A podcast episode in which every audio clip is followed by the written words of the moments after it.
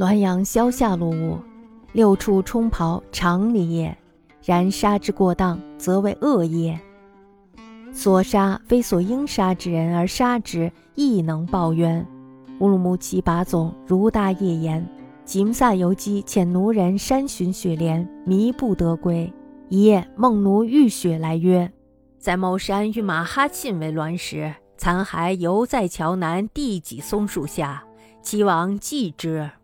游击遣军校寻至树下，果雪无狼藉，然视之皆羊骨。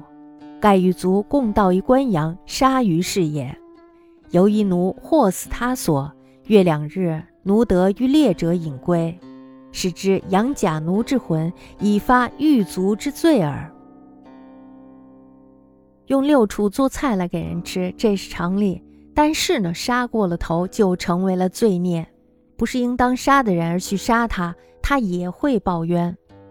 乌鲁木齐把总如大业说，吉姆萨游击呢派遣奴仆进山去寻找雪莲，这个奴仆呢迷路了，多日未归。一天晚上啊，梦见奴仆血淋淋的来找他说，在某山上遇到了马哈沁。被一块块零碎割着吃掉了，剩余的残骸呢，还在桥南第几棵松树下面，请求去寻找。游击呢，就派遣他的属下官兵到树下去寻找，果然呢是血污狼藉，但是啊，看上去全是羊骨。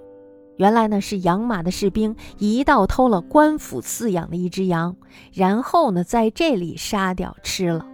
人们一直疑心这个奴仆也许是死在了别的地方，但是呢，过了两天以后，奴仆遇到了一个打猎的人，被领了回来。